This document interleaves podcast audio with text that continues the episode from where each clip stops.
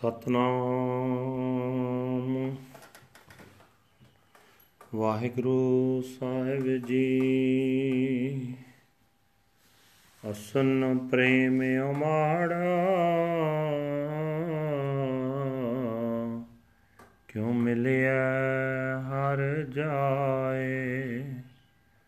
ਮਨ ਤਨ ਪਿਆਸ ਦਰਸ਼ਨ ਕਣੀ।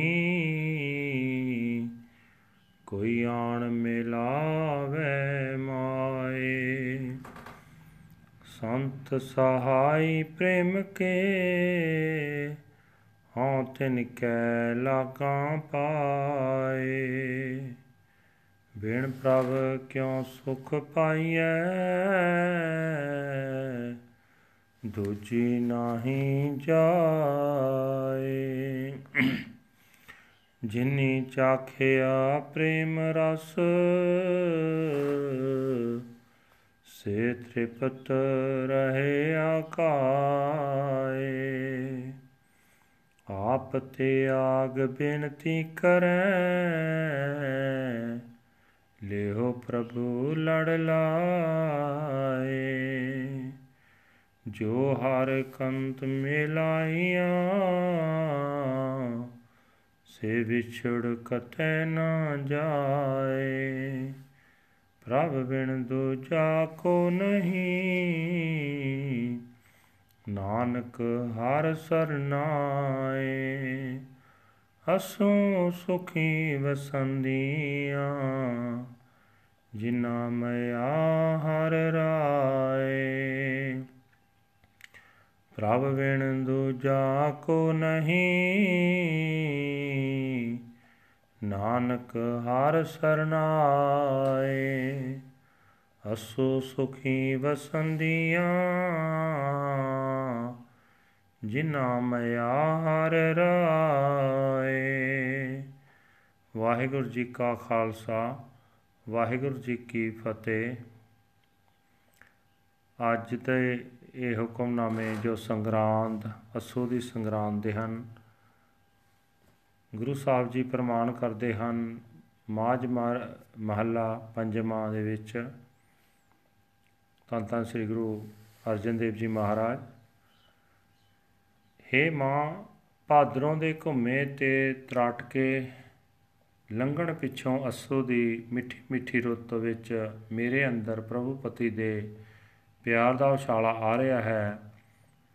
ਮਨ ਤੜਪਦਾ ਹੈ ਕਿ ਕਿਸੇ ਨਾ ਕਿਸੇ ਤਰ੍ਹਾਂ ਚੱਲ ਕੇ ਪ੍ਰਭੂ ਪਤੀ ਨੂੰ ਮਿਲਾਂ।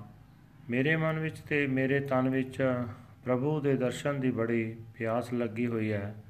ਚਿਤ ਲੱਗ, ਜੋ ਲੋਚਦਾ ਹੈ ਕਿ ਕੋਈ ਉਸ ਪਤੀ ਨੂੰ ਲਿਆ ਕੇ ਮਿਲਾ, ਕਰਵਾ ਦੇਵੇ।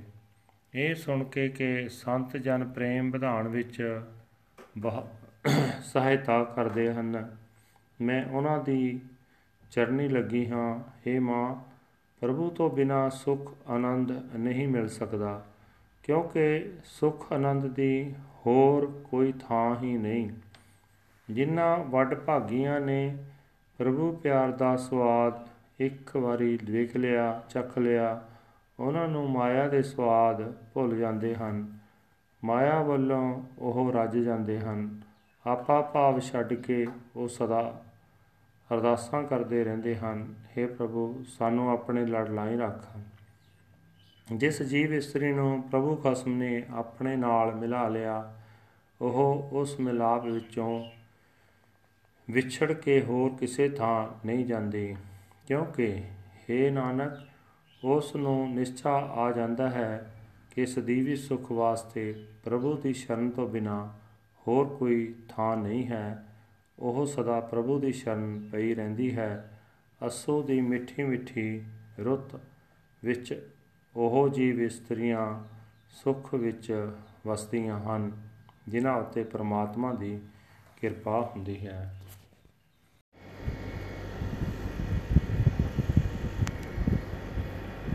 This is today's Sangrand Hukumnama from Sri Darbar Sahib Amritsar, Baramaha, the 12th month, March, 5th Mahal, 4th house. One universal creator God by the grace of the true Guru In the month of Asu, my love for Lord overwhelms me. How can I go and meet the Lord? My mind and body are so thirsty for the blessed vision of His darshan.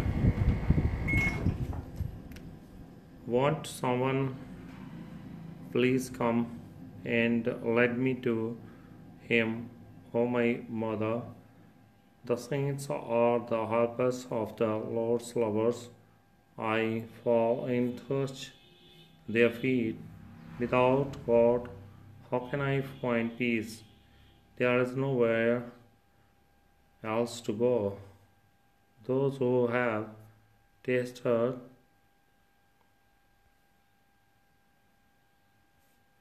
the sublime essence of His love remain satisfied and fulfilled. They renounce their selfishness and conceit and they pray, God, please attach me to the hem of your robe.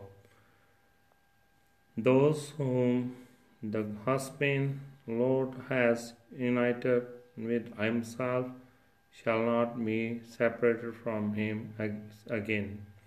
Without God, there is no other at all. None has entered the sanctuary of the Lord in Asu. The Lord, the sovereign King, has granted his mercy and they dwell in peace. Waheguru ji ਕਾ ਖਾਲਸਾ ਵਾਹਿਗੁਰੂ ਜੀ ਕੀ ਫਤਿਹ